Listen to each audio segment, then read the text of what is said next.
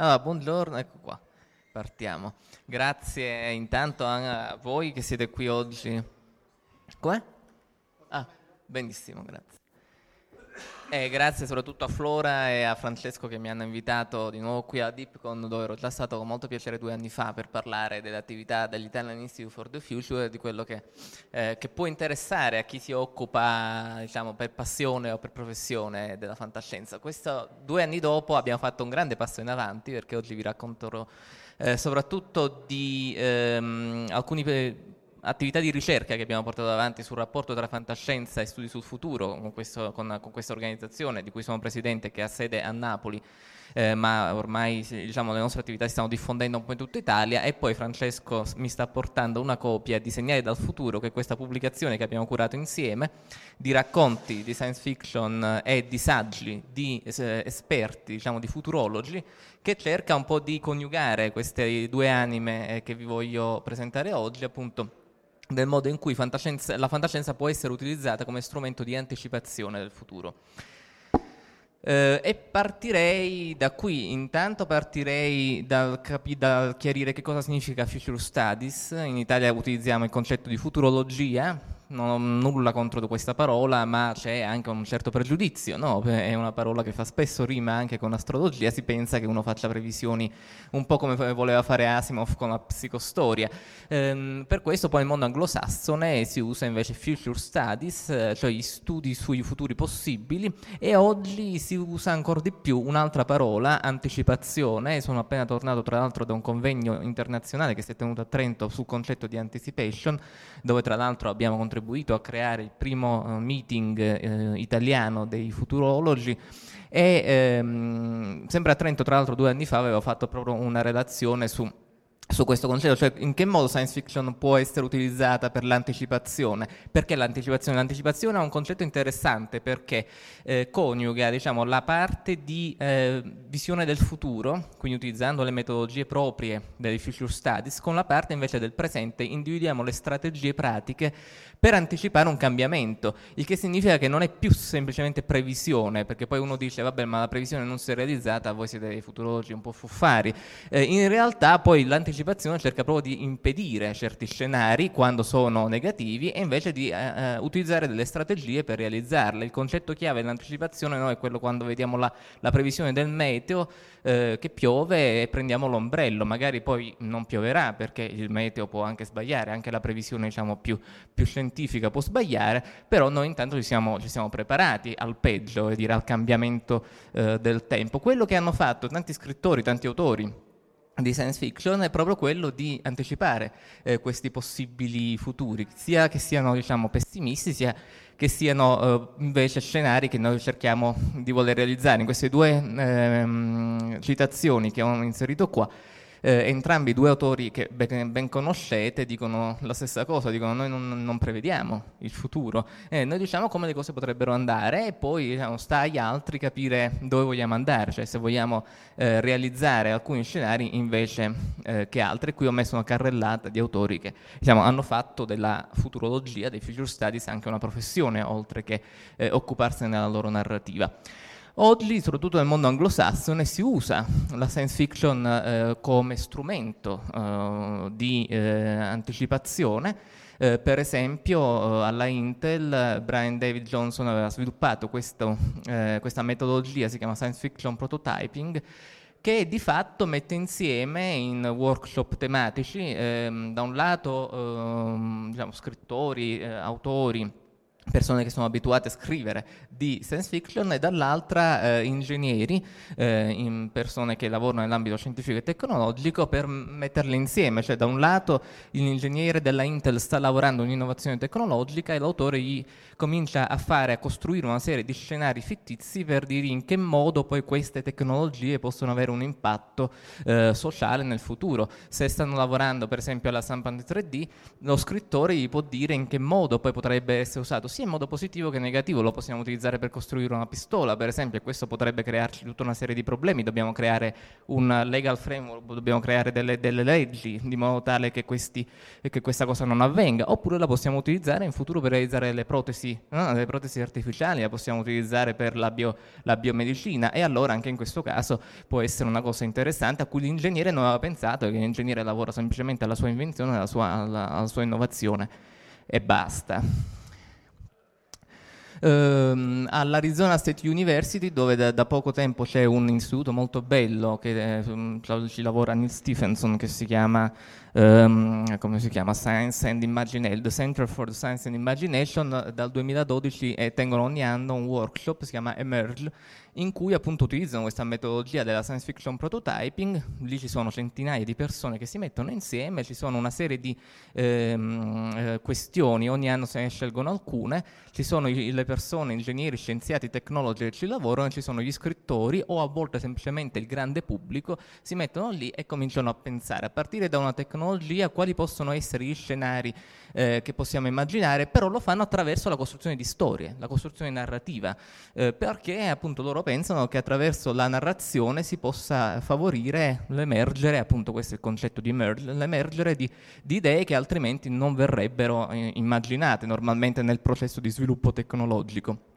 A volte, è stato notato tra l'altro, c'è anche una certa tendenza a distopia, perché quando pensiamo ai possibili impatti sociali no, delle nuove tecnologie, la prima cosa che ci viene in mente è che eh, ci possa essere sempre qualcosa che non va. No? Per esempio, lo sviluppo dell'Internet of Things o dell'intelligenza artificiale potrebbe portare a uh, scenari come Matrix, oppure potrebbe portare a scenari come Skynet. Eh, la fantascienza ci mette sempre in guardia da queste cose.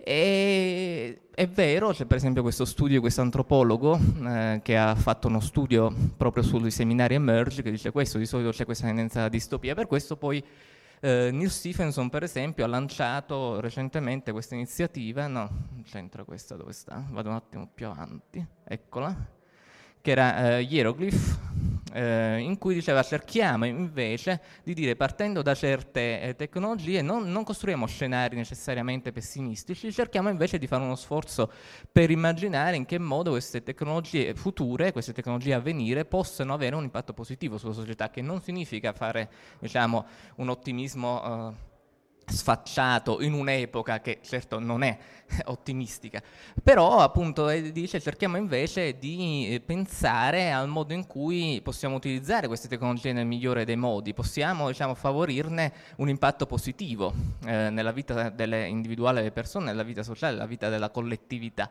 Ed è una, secondo me un progetto molto carino, molto interessante che dovrebbe poi essere replicato, sicuramente noi qualcosa oggi non abbiamo fatto con questa antologia di cui vi parlerò. Ehm, tornando a noi, eh, tornando appunto a, a, soprattutto alla, alla, alla storia della, della fantascienza, eh, ci sono esempi dappertutto del modo in cui eh, romanzi, racconti, film ci hanno aiutato a ehm, anticipare i possibili futuri, per esempio il tema della sovrapopolazione eh, i primi due testi, The Population Bomb, del, che era stato scritto da un famoso uh, biologo, Paul Ehrlich, e eh, Tutti a Zanzibar, sono due testi che sono usciti nello stesso anno, mi pare che fosse 68 e 69.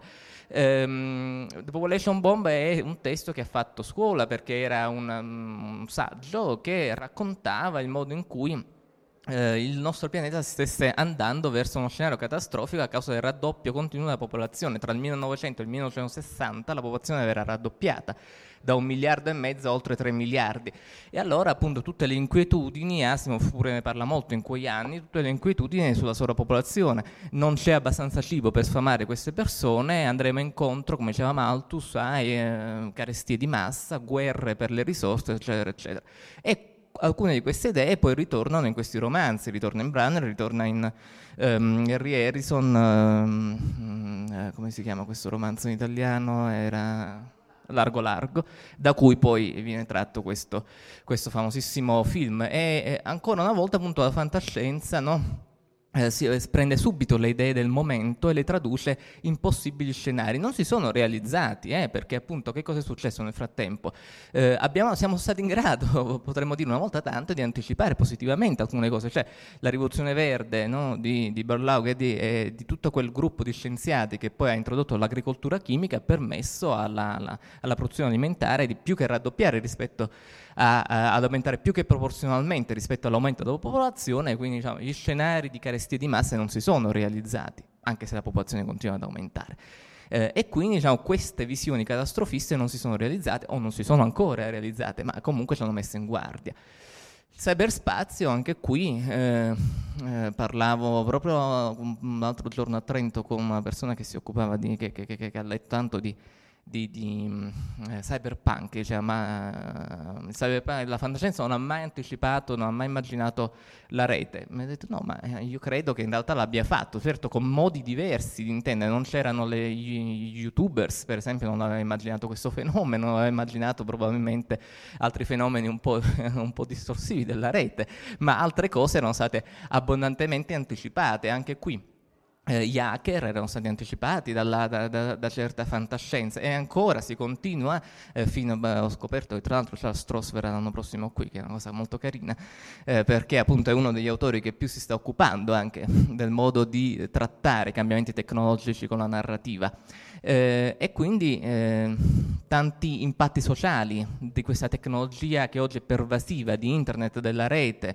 del, cyber, del cyberspazio era stata abbondantemente anticipata dalla fantascienza. Il cambiamento climatico, questo invece è un tema estremamente attuale, Uh, mentre uh, no, le grandi organizzazioni internazionali come l'International Panel on Climate Change dell'ONU elaborano i loro scenari matematici, gli autori di fantascienza elaborano i loro scenari narrativi. Le due cose secondo me vanno di pari passo perché ne, mm, pochi tra il grande pubblico eh, si leggono le 500-1000 pagine dei rapporti dell'IPCC che ogni anno, ogni due anni mi pare fanno questi rapporti sugli scenari di lungo periodo del cambiamento climatico, aumenterà di 2-3 gradi, aumenterà il livello del mare, così e così. Invece, eh, anche se è vero il numero di lettori cala sempre di più nel nostro mondo, comunque eh, c'è una possibilità maggiore di leggere certi romanzi o di vedere certi film, che pure hanno trattato il tema del climate fiction, eh, rispetto a leggere certi eh, rapporti molto, molto densi eh, e tuttavia questi romanzi riescono a dare ottimamente secondo me un'immagine del futuro che può essere il futuro del cambiamento climatico eh, così come probabilmente quando uscì quel film negli Stati Uniti negli anni 80 eh, The Day After no? che parlava appunto degli scenari della, del mondo post-apocalittico di una guerra nucleare eh, ebbe un impatto enorme sull'opinione pubblica molto di più di quanto potevano essere stati i saggi, gli articoli che avevano pubblicato gli esperti, nell'83 usciva quel famoso articolo di, di Carl Sagan e degli altri sull'inverno nucleare, su Science, quanti l'avevano letto? Pochi, quel film lo traduceva in qualche modo in realtà, era un film da incubo, io l'ho visto qualche anno fa su YouTube e sono rimasto sconvolto, ma eh, provocato un'impressione enorme. Se utilizziamo gli strumenti della narrativa, come appunto nei film o nei romanzi, per far capire alle persone qual è il futuro che può attenderci se non cambiamo rotta, io credo che la science fiction sia lo strumento migliore per farlo. Noi tra l'altro appunto proprio con Francesco, eh, con Francesco, Verso abbiamo iniziato a lavorare a un'antologia che speriamo di pubblicare quest'anno sulla, sulla climate fiction anche in Italia e eh, anche qui appunto fondendo racconti e saggi invece di esperti di questo ambito. L'intelligenza artificiale, che è un altro tema di grandissima attualità, eh, una delle ultimissime opere, Ex Machina, ci mette molto in guardia, un film un po', un po inquietante, un po' catastrofista, dice la realizzazione di un'intelligenza artificiale autocosciente è un pericolo per la nostra civiltà, c'è chi lo pensa, voi lo sapete, probabilmente avrete letto anche le dichiarazioni di persone come Elon Musk, Bill Gates, dicono attenzione, questa potrebbe essere l'ultima invenzione dell'umanità perché l'intelligenza artificiale potrebbe avere eh, degli obiettivi diversi dai nostri che non conosciamo, potrebbe diventare un'arma come l'arma nucleare, potrebbe sfuggire al nostro controllo. Eh, e, tra, e, a me mi sembra una cosa interessante, no? al di là del catastrofismo, perché poi sono nate iniziative, Elon Musk ha finanziato con 10 milioni di dollari il Future Life Institute in America che sta lavorando negli ultimissimi anni, negli ultimi due anni, sul modo in cui rendere l'intelligenza artificiale eh, vantaggiosa e benefiche eh, ed evitare invece i rischi che possono comportare intelligenze artificiali autocoscienti, intelligenze artificiali forti. Eh, qualche mese fa ad Asilomar eh, c'è stato un importante convegno finanziato appunto grazie proprio al Future Life Institute in cui come negli anni 70 ad Asilomar si erano riuniti tutti i biote- bio- bi- biologi che lavoravano sul DNA ricombinante, una tecnica che poteva essere utilizzata in maniera distopica per fare eugenetica e si erano detti individuiamo dei principi etici per portare avanti le ricerche in questo campo. Qualche mese fa ad Asilomar si sono riuniti i, i, i principali studiosi di intelligenza artificiale e hanno detto anche qui individuiamo dei principi etici perché la ricerca tecnologica vada avanti ed evitare però che queste tecnologie ci sfuggano di mano, ci possono sfuggire di mano in tanti modi, possiamo costruire la, la, la donna perfetta che poi eh, si, si, si, trasforma in una sorta di, di, arma di distruzione di massa, oppure la disoccupazione tecnologica che l'intelligenza artificiale può avere nei prossimissimi anni, le auto senza conducente, le, i camion senza conducente, eh, gli algoritmi che tolgono il lavoro agli esseri umani, sono problemi, sono scenari attualissimi di cui ci dobbiamo occupare. Asimov nel, con, eh, in Abissi d'acciaio apriva il romanzo con uh, il robot del negozio di scarpe che rubava il lavoro al commesso e che creava una, una, una rivolta. Era stato ancora una volta straordinariamente anticipante sui tempi perché oggi sono temi di cui stiamo ragionando eh, con, grande, con, grande, attenzione. L'ingegneria genetica, anche qui eh, con molti anni di anticipo sulla eh, possibilità che l'ingegneria genetica potesse portare a scenari come quelli eh, rappresentati in queste opere, perché sì, eh, conoscevamo il DNA, in realtà all'epoca di Huxley neanche, conoscevamo il DNA eh, e le tecniche anche possibili di modifica, ma adesso, e adesso dico negli ultimi due anni, negli ultimi tre anni, c'è questa tecnologia, la CRISPR, è una tecnologia straordinariamente efficace, straordinariamente economica per eh, editare il genoma e anche qui eh, gli scienziati hanno cominciato a domandarsi che cosa dobbiamo fare. Dobbiamo, in, dobbiamo, fare una moratoria, dobbiamo interrompere le ricerche perché questa tecnica può essere utilizzata anche per fini eugenetici, oppure è una tecnologia che ci può sfuggire di mano e quindi eh, modifiche che possono essere ereditate dalle successive generazioni potrebbero comportare errori che noi non conosciamo e mettere a repentaglio la sopravvivenza della nostra specie, oppure invece dobbiamo individuare dei paletti perché questa ricerca scientifica e lo sviluppo tecnologico continuino senza però, evitando al tempo stesso i scenari peggiori. E sono le domande che ora si stanno facendo, si sono riuniti l'anno scorso a Washington e ne hanno discusso, hanno detto per esempio sì facciamo queste ricerche ma non le facciamo sulla linea germinale, cioè su quella parte del DNA che si può trasmettere alle altre generazioni perché non sappiamo ancora quali sono i rischi. In Cina hanno iniziato, si sa, a lavorare, a, a utilizzare questa tecnica sugli esseri umani, cioè sugli esseri umani, su, su, su anche su applicazioni umane, mh, tanto per eh, correzioni di difetti legati a malattie genetiche, ma in prospettiva chi lo sa.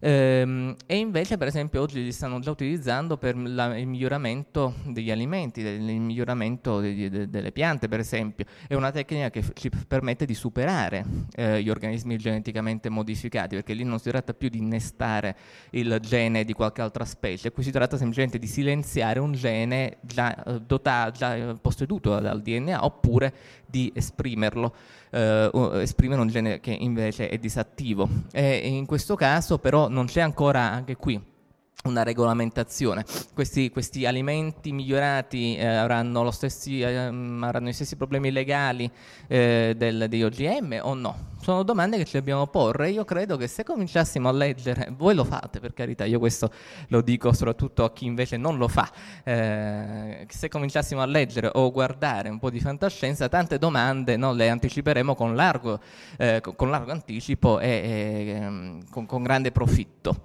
Salto questa slide che già vi avevo fatto vedere, ma per mostrarvene altre che dimostrano anche come organizzazioni che si occupano di studi sul futuro nel mondo anglosassone sono già, sono già avanti rispetto a noi, per esempio l'Institute for the Future di Palo Alto in California, di cui noi siamo, diciamo, ci ispiriamo nel nome, ma non abbiamo un rapporto diretto, se non di conoscenza e ovviamente da parte nostra di ammirazione per il lavoro che loro portano avanti da molti anni, ha realizzato qualche anno fa questa antologia sull'Internet of Things, eh, scrittori di fantascienza si sono riuniti, eh, sono stati riuniti, finanziati anche, no? hanno preso qualche soldo per i racconti che scrivono, come che spesso invece non capita in Italia. Eh, all'interno di questo, di questo programma del, dell'Institute for the Future Technology Horizon Program hanno detto ok, noi vogliamo lavorare sull'Internet of Things, diteci quali sono i possibili scenari che possono, che possono emergere, fatelo attraverso un racconto. Ed è uscito in Aurea Familiarity, che è una cosa molto carina. Eh, è anche questa citazione che vi ho voluto tradurre, che dice appunto... Ehm, un progetto pensato per rendere il futuro tangibile. Ecco, la, la fantascienza ci, rende, ci, permette di fare questo, non sono più soltanto ipotesi, il futuro tangibile, possibili futuri che noi possiamo in qualche modo vivere attraverso la narrazione o vedere attraverso il film, attraverso l'episodio televisivo.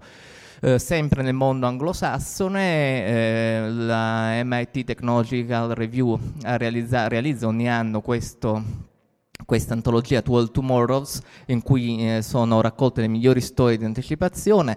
Nature, che è la principale rivista scientifica mondiale, ha una rubrica settimanale Futures dove vengono pubblicati racconti brevi che poi vengono raccolti in queste antologie annuali. Quest'ultima purtroppo non mi pare che non viene più pubblicata, ma era un progetto molto bello fatto dal New Scientist, dagli creatori del New Scientist che anche qua univa racconti e saggi sul futuro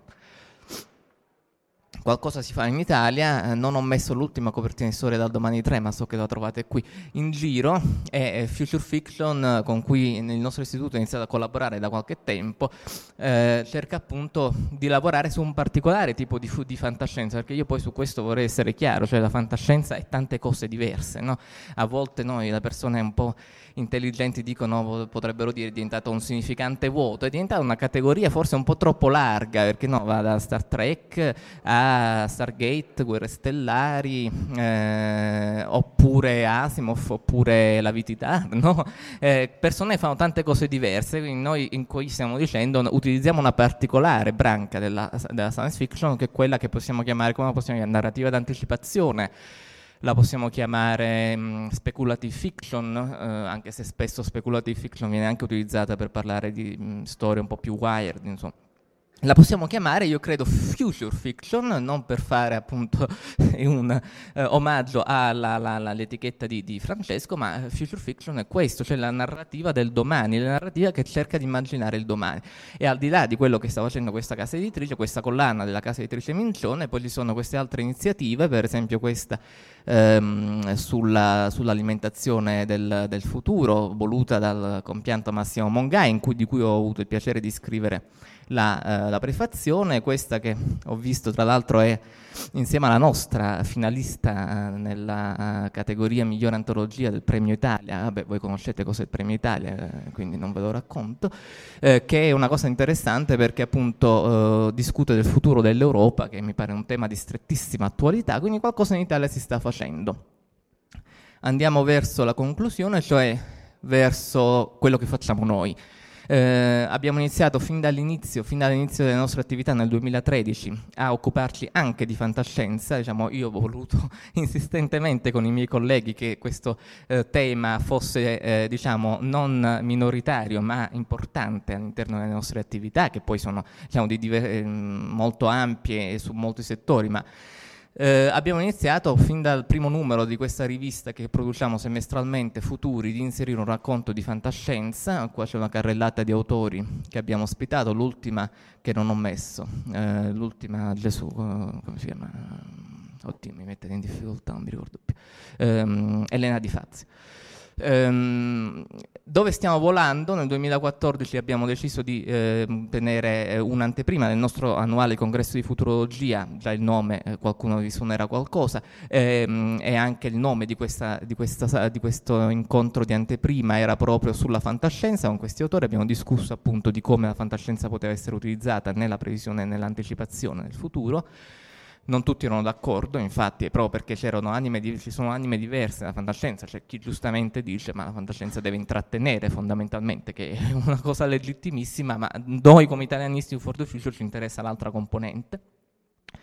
Questa era una, la, la, la, conferenza che ho tenuto mh, due anni fa a Trento, Science Fiction and Anticipation, eh, di cui poi uscirà eh, in prossimi mesi un, un saggio all'interno di questo Handbook of Anticipation che stanno realizzando Um, e eh, una serie di conferenze in cui eh, ogni volta che posso cerco di, eh, di, di presentare questa idea, cioè del modo in cui la fantascienza può essere utilizzata in questo settore dei future studies, degli studi dei studi sul futuro. Dopodiché abbiamo detto ok, adesso facciamo eh, qualcosa, abbiamo realizzato segnali dal futuro. Abbiamo messo insieme cinque scrittori di fantascienza e cinque eh, saggisti, cinque esperti di diversi settori e eh, su temi diversi abbiamo eh, portati a ragionare su possibili futuri. Giovanni De Matteo, la parte narrativa, Emanuele Pilia che si occupa eh, di architettura e urbanistica, hanno ragionato sul tema su diversi temi in realtà in, scena, in, questo scenario perché Giovanni parla di ehm, eh, futuro dell'energia, parla di virtualità, del modo in cui eh, la nostra coscienza si trasformerà in un avatar, insomma di futuro diciamo anche postumano, ecco, eh, e quindi nel saggio di Emanuele c'è una uh, discussione appunto dell'utilizzo della realtà aumentata per le città postumane Qui abbiamo parlato di disoccupazione tecnologica, eh, Francesco Grasso ha scritto un, un racconto sulla, uh, sui camion che si guidano da soli. E Riccardo Campa, che è un sociologo che fa parte del nostro comitato scientifico che si occupa molto di, eh, di questo tema della, degli automi, della disoccupazione tecnologica, è uscito proprio qualche mese fa questo suo libro Società degli automi in Italia, si è occupato invece dell'aspetto diciamo, di analisi Uh, qui uh, Clelia uh, Farris ha scritto invece un racconto sul tema dell'intelligenza artificiale e il sottoscritto ha diciamo, fatto la parte saggistica sul, sui possibili scenari dell'evoluzione che l'idea dell'intelligenza artificiale sta avendo negli ultimi anni eh, e chiudere poi con la parte invece dello spazio. Noi abbiamo all'interno del nostro istituto una serie di eh, osservatori di ricerca e di centri di ricerca, uno dei più attivi, il Center for Near Space, che si occupa dei scenari del futuro umano nello spazio, ehm, diretto da eh, Rino Russo, che è un ingegnere con tanti anni di esperienza eh, al, di dirigente al Centro Italiano di Ricerche Aerospaziali, e abbiamo inserito il racconto di Ken Liu eh, sull'ipotesi di questa eh, emigrazione verso le stelle dell'umanità eh, post-catastrofe. E da qui abbiamo fatto un ragionamento Rino con Massimo Ocello che è un, un giovane ingegnere spaziale che si occupa anche, si interessa di letteratura, hanno fatto un ragionamento appunto su quali futuri dobbiamo auspicare eh, dell'espansione della, umana nello spazio, la colonizzazione, concetto un po' bruttino ma sicuramente importante, oppure appunto dobbiamo vedere le altre terre come modi di fuggire dal nostro pianeta ormai distrutto, oppure piuttosto possiamo in qualche modo coniugare le due anime, cioè salvare il nostro pianeta ma al tempo stesso dare all'umanità altre possibilità nel, eh, nello spazio e così via. Io ho finito perché veramente poi sono tre giorni che sto andando avanti a parlare con, eh, anche con tante persone di questi temi di cui ci occupiamo e lo faccio sempre con piacere perché spero che poi di stimolarle nel collaborare con noi, eh, ma se ci sono domande, interventi nel pubblico mi farebbe piacere poi confrontarmi con voi su questi temi. Grazie.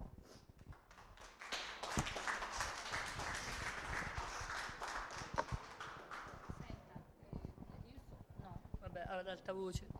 Sto per incontrare Robert Lanza negli Stati Uniti. Che ne pensa lei? Perché lui con le sue ricerche eh, va oltre la fantascienza. Robert Lanza, quello del biocentrismo. Ah, okay, sì. Dai, lui è una persona che è stato tra i primissimi a ragionare sulle questioni no, delle cellule staminali, ha fatto un lavoro enorme questo, in questo ambito, quindi... Ah, su quello ci vado più piano, sicuramente, poi ognuno ha le sue idee, insomma, cioè, c'è anche molto dibattito nella comunità scientifica, non è un'idea che va per la maggiore, questo sicuramente è un po' eterodossa, quest'idea insomma di coniugare la fisica con la biologia in qualche modo, la neurologia era anche idea di Penrose, come lei forse sa.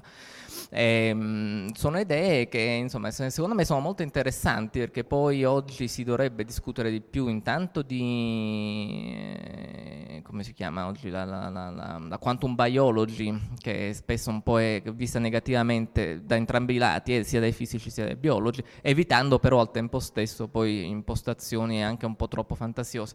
Robert Lanza secondo me è interessante dal punto di vista io poi mi occupo anche di sociologia della scienza quindi a me mi interessa molto questa, questa queste ipotesi, al di là della loro realizzabilità tecnica, su cui personalmente magari nutro dei dubbi, però insomma è interessante il lavoro che fa sull'immaginazione, no? del modo in cui si possono coniugare questi due concetti in chiave futura.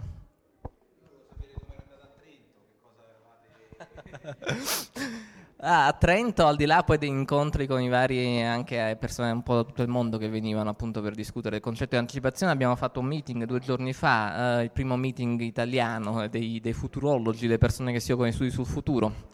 Eh, tra l'altro invece proprio ieri so che a Ivrea l'associazione dedicata a Gianroberto Casaleggio ha organizzato un grande evento sul futuro, poi al di là delle nostre opinioni politiche in merito è sicuramente infa- un segnale del fatto che anche in Italia si comincia a muovere qualcosa, noi lo facciamo da un punto di vista vista più, diciamo, non dico accademico, ma dal punto di vista degli studi sui possibili futuri, piuttosto che della mera diciamo, divulgazione di possibili scenari, diciamo, quali mh, mm, eh, possiamo crea- trasformarci in una specie di, di eh, non dico di sindacato, no, ma di un'organizzazione che dia una, uh, un prestigio, una serietà, ecco, di far uscire dalla clandestinità il concetto di futurologia, come lo possiamo fare? Dobbiamo creare un'organizzazione, dobbiamo creare un network in cui eh, mettere eh, in comune le metodologie di cui ci occupiamo, a, a svolgere attività di formazione interna e poi svolgere attività di comunicazione all'esterno, ehm, insomma fare tutta una serie di attività, ci siamo dati degli obiettivi, l'anno prossimo faremo faremo, speriamo, un grosso convegno eh, a eh, Bologna, questa era l'idea che era uscita, eh, che poi dovrebbe diventare annuale ed una, dovrebbe diventare l'evoluzione del congresso di futurologia nostro, in cui invece è una cosa molto più piccola, qui invece vorremmo unire le tre anime, l'attività di formazione interna per chi vuole occuparsi di questi temi, l'attività di disseminazione ancora interna tra le ricerche che noi facciamo e invece l'iniziativa verso l'esterno, ogni anno trovare un tema con cui dialogare con il grande pubblico su, su sui possibili futuri, sarà il cibo per esempio, sarà la robotica, sarà il cambiamento climatico, lo de- definiremo di volta in volta. Per formazione interna le, le, diverse metodologie che si possono utilizzare, questa qua per esempio no, science fiction prototyping era una, ma loro utilizzano un sacco di altre eh, metodologie, metodo Delphi, che sono quelli più qualitativi, oppure nuove metodologie di sistemi complessi più quantitativi. Cioè, eh, ogni anno c'è la ricerca va avanti nell'ambito di studi sul futuro, allora formiamoci, non restiamo anche noi che ci occupiamo proprio di questo indietro, perché altrimenti poi non abbiamo più strumenti con cui interpretare la realtà. E quindi formazione interna è proprio questa, no? ognuno ci viene a raccontare quello che sta facendo e questo ci permette di avere un po' il quadro complessivo di come si sta sviluppando eh, la disciplina e poi speriamo che questo permetta alla disciplina in Italia di diventare più seria, più rispettata. Insomma. Altre domande, idee, opinioni, commenti? Eh? Rebus. Va bene, grazie ancora per l'attenzione. Grazie. State ascoltando Fantascientificast probabilmente il miglior podcast di fantascienza e cronache dalla galassia del quadrante alfa. www.fantascientificast.it Email redazione chiocciolafantascientificast.it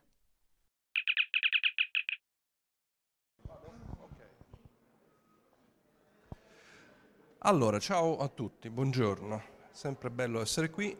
So che il problema della domenica mattina è che la gente si ubriaca fracica il sabato sera e quindi a quest'ora. È vero, abbiamo fatto. Allora, l'idea... Madonna, quanto strilla.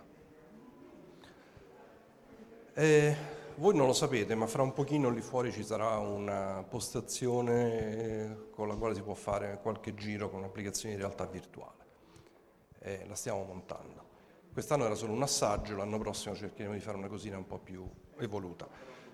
Esatto. Il, l'idea era quindi chiacchierare un po' su cosa ci possiamo aspettare da, questa, uh, da queste applicazioni che stanno uh, riprendendo un sacco di, di, così, di, di fama, di notorietà recentemente, e tanto che tanta gente pensa che si tratti di cose nuove. E lo scopo della chiacchierata era dimostrare che non sono affatto cose nuove, ma che è un revival di cose vecchie e cercare di capire che cosa ci possiamo aspettare. Tu sei sicuro che questo funziona, vero? Ha sempre funzionato? Ha sempre funzionato tranne quando non funziona. Facciamo così, guarda, ce la, ce la posso fare. Allora è il computer che non sta funzionando. Ah, ecco. È il tuo coso che mi ha, esatto, il tuo coso che mi ha paralizzato il computer. Però C'è un'altra porta di qua. Oh, ma davvero non sta funzionando. Fermi tutti, eh? Ok, va bene. Faccio così, non è un problema. No, no. Allora, l'idea era, eh, forse uno dei punti di svolta per la, eh, il, il ritorno di fiamma della realtà virtuale adesso è questa acquisizione di cui certamente sapete tutto. Eh, 2014 Facebook acquista Oculus eh, Virtual Reality, un'aziendina che fino all'epoca al, al momento era assolutamente oscura, la classica aziendina in garage eh, che faceva cose misteriose, arriva Zuckerberg e gli dà 2 miliardi di dollari eh, in parte in contanti fruscianti, proprio quelli di Paperone, e in parte in, azien- in azioni Facebook, che forse valgono anche di più.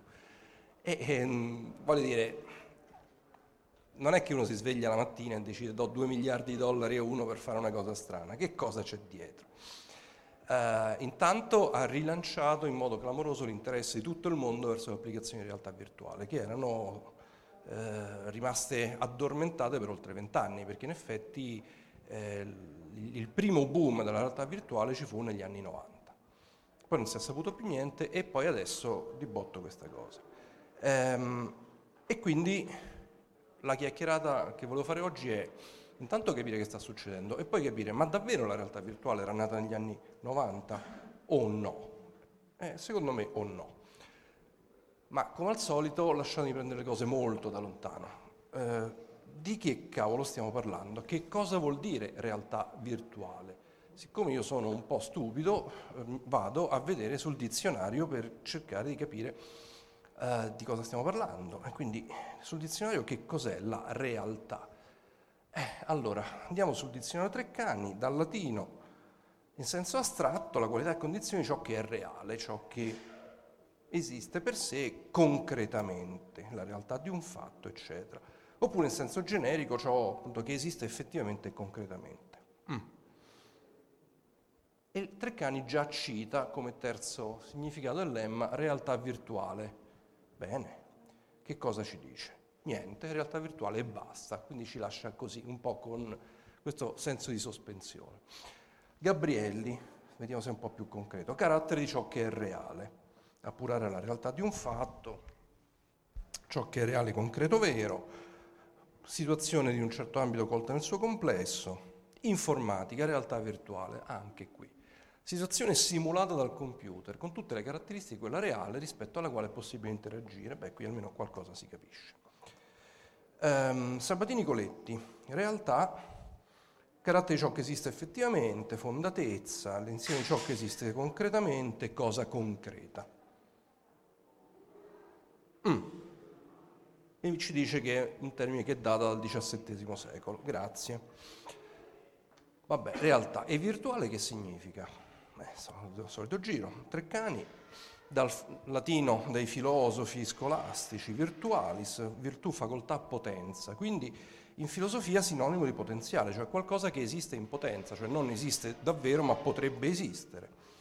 In fisica, matematica e nella tecnica di ente o grandezza che pur non corrispondendo a cose vere, no? può essere introdotto o considerato per determinati scopi. In informatica realtà virtuale, ecco la simulazione al calcolatore, grazie perché qui io temo un Larsen infinito, ehm, di una particolare situazione reale con la quale il soggetto umano può interagire anche involontariamente. Carino interagire involontariamente, mi mancava.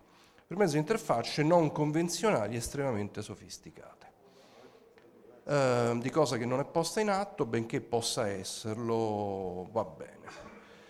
Con particolare riferimento alla realtà virtuale, detto di cosa, l'attività frutto di un'elaborazione informatica che pur seguendo modelli realistici non riproduce però una situazione reale, per esempio museo virtuale, eccetera. Mm. Beh, finiamo sempre col Gabrielli, che è solo in potenza, potenziale, ciò che esiste potrebbe manifestarsi ma non si è mai manifestato concretamente, pagamento virtuale di una tassa e un bollo che viene pagata senza che sia materialmente applicata, realtà virtuale e va bene. Dai, abbiamo capito. Quindi alla fine che cos'è la realtà virtuale? Beh, intanto è una contraddizione in termini, è qualcosa che esiste pur non esistendo. Ehm, potremmo discutere su cosa è la realtà, eh, citando la guida galattica degli autostoppisti, sapete che eh, nel caso di contraddizione fra la, quello che dice la guida galattica e la realtà, è la realtà ad essere sbagliata. Eh, però non mi voglio addentrare, anche perché della guida ne abbiamo parlato tanto tanto tempo fa. Eh, secondo l'enciclopedia Treccani c'è proprio la voce realtà virtuale sulla Treccani, dice che è una simulazione di una situazione reale con la quale il soggetto può interagire, a volte per mezzo di interfacce, eh, e poi cita le applicazioni finalmente. Simili tecniche sono usate tra l'altro nei videogiochi, nell'addestramento militare dei piloti e nella modellistica di sistemi microscopici. Va bene. Allora, ho fatto un po' di ricerchine e ho scoperto che il concetto di realtà virtuale è molto più antico di quello che ci dicono. Aiuto. Potevamo stupirvi con effetti speciali, ali, ali, ali. Non è un concetto recente. Intanto, per molto tempo eh, sono convissuti due concetti diversi, quello di realtà artificiale e quello di realtà virtuale. Il termine realtà artificiale è stato coniato negli anni 60 da un artista eclettico americano, uh, Myron Kruger, um, che diciamo, appunto, negli anni 60, pensando soprattutto ad applicazioni eh, con la televisione, con l'informatica che nasceva, eh, pensava di eh, di stabilire nuove, nuove forme artistiche. As- scrisse un libro nell'83 ehm, che si chiama proprio Artificial Reality. Ma realtà virtuale è un termine molto più antico, eh, data dagli anni 30 e è stato inventato da un francese, eh, Antonin Artaud, che era un commediografo e, e regista, che eh, negli anni 30, diciamo periodo in cui da noi c'era il futurismo, quindi rivoluzioni artistiche, aveva inventato un nuovo modello di teatro eh, nel quale forme diverse diciamo, di, di, espressioni sensoriali eh, convivevano per trasmettere qualcosa di diverso. Eh, questa è la realtà artificiale di Kruger questo è il suo libro dell'83 Artificial Reality.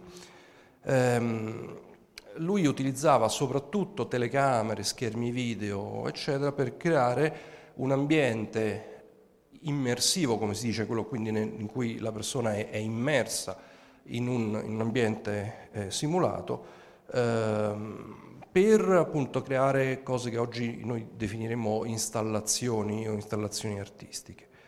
Eh, oggi il termine realtà artificiale non si usa molto o si usa soltanto per definire eh, una simulazione talmente perfetta da essere eh, diciamo, non riconoscibile all'utente come artificiale, quindi da potersi confondere con la realtà reale, mentre il termine realtà virtuale di solito si utilizza per indicare simulazioni in cui l'utente è consapevole di stare in una simulazione.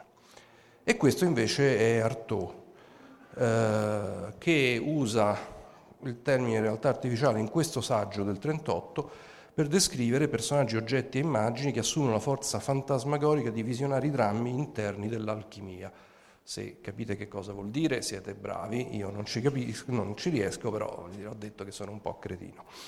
Ehm, ma lui in questo saggio appunto descrive nuove forme espressive da fare in teatro in cui c'erano luci, musica, danza, parole eh, per diciamo, una sorta di sinestesia eh, per eh, esprimere concetti in modo diverso. Quindi un termine molto molto vecchio eh, un termine che comunque entra nella fantascienza molto presto. Eh, di solito viene accreditato il primo uso del termine realtà virtuale nella fantascienza a, eh, a, un racconto di Damien Broderick che si chiama Judas Mandala dell'82, anche se si riferisce a un contesto completamente differente. Ma negli anni 80 e anni 90 eh, escono alcuni film che iniziano a, a giocherellare col concetto di realtà virtuale anche se in modo diverso da come lo concepiamo adesso. Questo era molto famoso, Brainstorm eh, dell'83, eh, e questo lo conoscete pro, for, probabilmente tutti quanti, eh, il tagliaerbe, eh, in cui in particolare eh, nel film eh, ci sono alcuni dei primi esempi di computer grafica, di animazione, per rendere appunto questo, questo mondo virtuale vissuto dal, dal protagonista. Um, anche Gibson, che è Gibson, ignora completamente il, il concetto di realtà virtuale. Um, accenna qui e lì nei suoi racconti a una cosa che noi oggi potremmo definire realtà virtuale, ma in realtà non lo, non lo definisce. Eh, vabbè, questi sono un paio di fotogrammi eh, di, esatto, di Brainstorm. E questo era diciamo, il, il caschetto ipotizzato all'epoca con cui eh, in realtà si trasmettevano direttamente no, i pensieri nel, nella testa di chi, di chi, portava o su quello registrava e poi eh, rivedeva. Um, mi piace citare Tron perché eh, non parla in realtà di realtà virtuale, ehm, ma proprio di una realtà artificiale, perché il protagonista di Tron entra in una realtà altra, che è la realtà interna al computer e vive la vita dei programmi eh, che stanno all'interno del computer. Però è un film estremamente eh, bello, visionario, la, la, realtà artificiale del computer è ricostruita in maniera eh, fantastica, grazie ovviamente anche alla, alla parte artistica curata da, eh, da, artisti come Jean Giraud, cioè Möbius, eh, e, e, tanti altri che, che, fanno di questo film veramente una, una pietra miliare. Eh, Johnny Mnemonic, film del 95, eh, è particolare perché ehm, ovviamente si riferisce al, al racconto dell'81, che era un racconto breve, il film è molto lungo e inserisce pezzi che nel racconto non c'erano. Um, è uh, il primo racconto e film che parlano del cyberspace, ma nel film per la prima volta si fa un'associazione diretta fra fa- cyberspace e realtà virtuale, cosa che nella testa di Gibson non c'era proprio, perché quando lui eh, descrive il cyberspace, che peraltro dire, sta arrivando perché il 2021 oramai quasi ci siamo, questo è come il, diciamo, il regista di Johnny Mnemonic ha visualizzato il cyberspace eh, immaginato da Gibson e questo è come il protagonista interagisce con quel cyberspace, utilizzando, come vedete, una, una sorta di caschetto e i guanti, di cui parlerò fra un attimo, che servivano per eh, leggere i movimenti delle mani. E lui interagiva con questo tavolo particolare, probabilmente quella griglia sotto è una griglia di sensori per leggere i movimenti delle dita col caschetto e naviga nel cyberspace che abbiamo visto prima. Questo è un concetto che nella testa di Gibson non c'era proprio, perché quando Gibson definisce il cyberspace eh, non dice come ci si interagisce. Eh, l'associazione con le tecniche di realtà virtuale è stata inventata dal regista del film e poi è diventato un leitmotiv abbastanza importante. La definizione di Gibson di cyberspace è semplicemente questa, un'allucinazione vissuta consensualmente ogni giorno da miliardi di operatori legali in ogni nazione, da bambini cui vengono insegnati concetti matematici, una rappresentazione grafica di dati ricavati dai banchi di ogni computer del sistema umano impensabile complessità. Linee di luce allineate nel non spazio della mente, ammassi e costellazioni di dati, come le luci di una città che si allontanano. Molto suggestivo, ma non ci dice un accidente di eh, che cosa sia e di come ci si interagisca. Quindi è venuto spontaneo agli sceneggiatori del film associare questa Uh, descrizione così meta-reale del cyberspace con qualcosa che potesse essere avvicinata soltanto mediante eh, tecniche di realtà virtuale. Devo dire è un concetto sicuramente molto potente che ha condizionato l'immaginario collettivo degli anni successivi. Questo che cos'è? Eh dai, eh, esatto, mi aspettavo un... Questo è l'holodeck, esatto, il, il ponte ologrammi, che è l'applicazione eh, più perfetta delle tecniche di realtà virtuale o realtà artificiale, come preferite. Eh, anche questo un'idea molto antica, molto più antica dell'epoca nella quale poi è stata davvero utilizzata.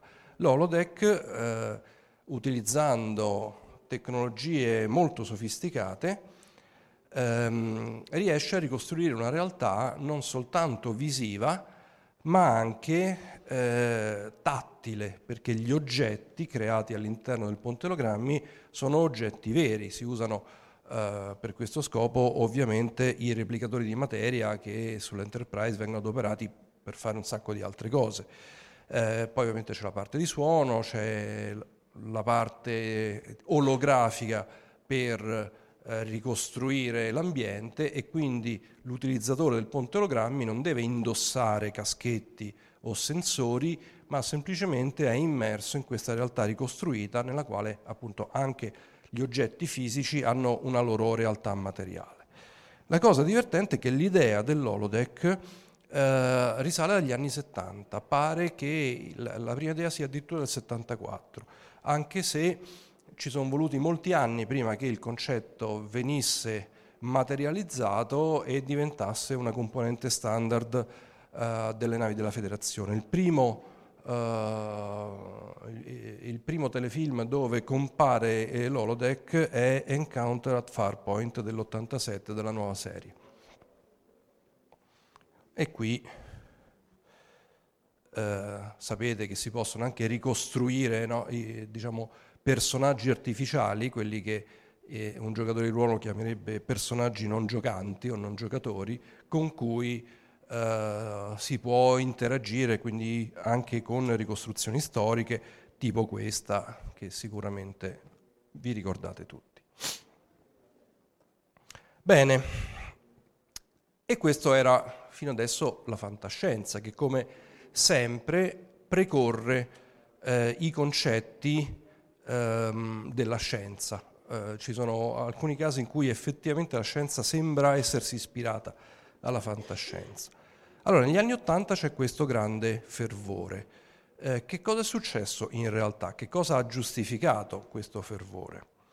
Bene, ancora una volta credo che sia sorprendente scoprire che in realtà la scienza si era occupata di ricostruzione della realtà da molto prima della fantascienza, addirittura dalla fine dell'Ottocento, anzi dai primi dell'Ottocento, perché nel 1832 Uh, Whetstone, scienziato inglese, chi mastica un po' di elettronica si ricorderà il ponte di Whetstone, è, è sempre lui, uh, aveva inventato un visore stereoscopico, prima ancora della fotografia. Si potevano disegnare uh, dei panorami, degli oggetti, eccetera, che potevano essere visti in tre dimensioni. Quando eh, si sviluppò la fotografia, parallelamente si sviluppò con grande successo la fotografia stereoscopica, con visori come questo qui e con macchine fotografiche come questa qua, eh, erano molto comuni fra la fine del, dell'Ottocento e i primi del Novecento, eh, perché eh, consentivano di avere una visione tridimensionale di mh, luoghi, posti familiari, eh, mio bisnonno, che era un appassionato di fotografia dalla fine dell'Ottocento, eh, scattava e si stampava da solo. Io a casa ho una collezione di molte decine di, di, di, di foto stereoscopiche, sono montate in cartoncino, eh, color seppia, molto belle, e era una cosa piuttosto normale per l'epoca, per chi ovviamente era appassionato di fotografia, che era una cosa strana ovviamente, però non era eh, così strano avere le, le immagini stereoscopiche e venivano anche vendute a scopo didattico, perché chiaramente viaggiare non era molto facile eh, e quindi per poter vedere luoghi eh, lontani e remoti nei quali nessuno sarebbe mai andato, eh, c'erano appunto delle aziende che vendevano proprio fotografie. Questa è molto bella, una fotografia eh, dell'inizio del Novecento colorata a mano, che rappresenta una, una scena di vita eh, in Giappone. E, e, e, questa, che era venduta in America, è una visione stereoscopica del, del Colosseo, anche questa colorata a mano non so chi di voi è capace a, eh, diciamo, incrociando gli occhi, vedere eh, tridimensionalmente senza lo stereoscopio, si fa molto bene, è effettivamente una, una bella immagine del, del Colosseo. Eh, esatto, questo lo conosciamo tutti, no? Ci siamo probabilmente, eh, ci abbiamo giocato da bambini, almeno quelli di una certa età. Adesso so che esiste ancora, anche se credo che non sia così tanto diffuso, perché ovviamente la tecnologia di oggi ai nostri figli, insomma, eh, permette di fare cose che noi non potevamo fare. Il Viewmaster è stato inventato nel 1938 e non è altro che la, eh, come dire, eh, mi, viene volgarizzazione, ma, ma, ma, non vorrei dargli un termine negativo, la, la diffusione al pubblico a basso costo della fotografia stereoscopica di qualche decennio precedente era un po' la realtà virtuale dei poveri.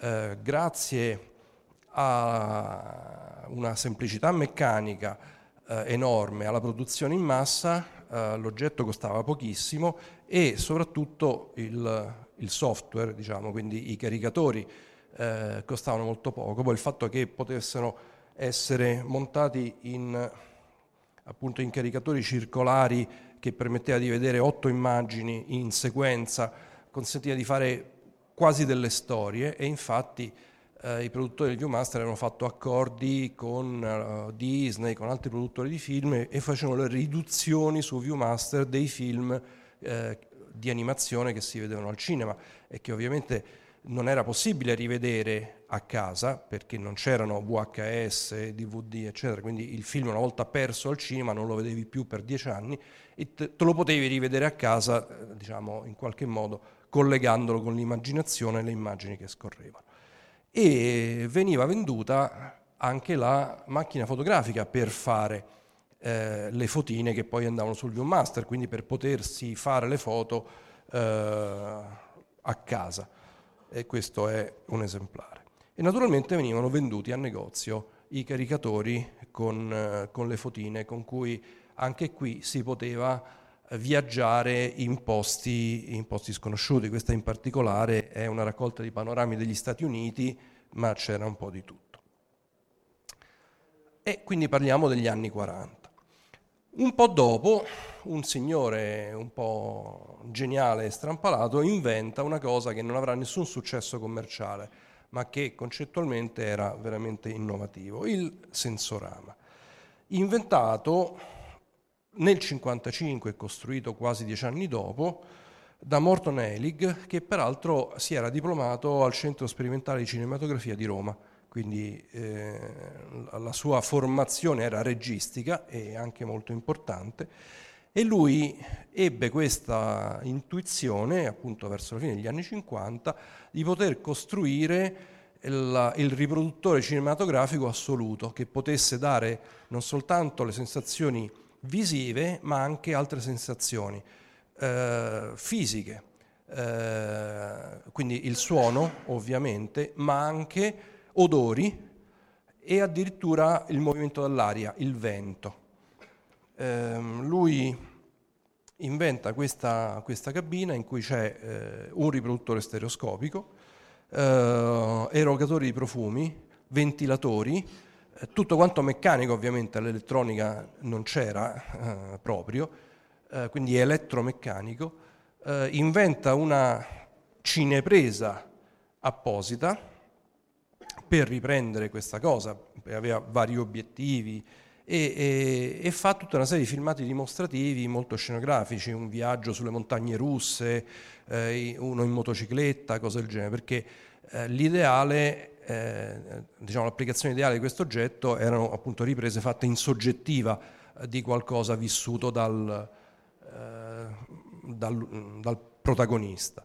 Uh, questa, questa, idea muore perché non trova finanziatori. In effetti probabilmente era molto bella ma anche molto limitata, cioè la, la quantità di programmi che si possono sviluppare uh, pensando a un protagonista in soggettiva uh, sono pochi, oltre appunto ai demo delle montagne russe, della motocicletta eccetera, non è che ci sono tantissime altre cose, però era un'idea importante eh, e sintomo di questo fermento che c'era in quel periodo verso trovare forme molto più coinvolgenti di, eh, di intrattenimento che, che, andassero oltre la televisione e il cinematografo. Questo è lui con la sua macchina cinematografica.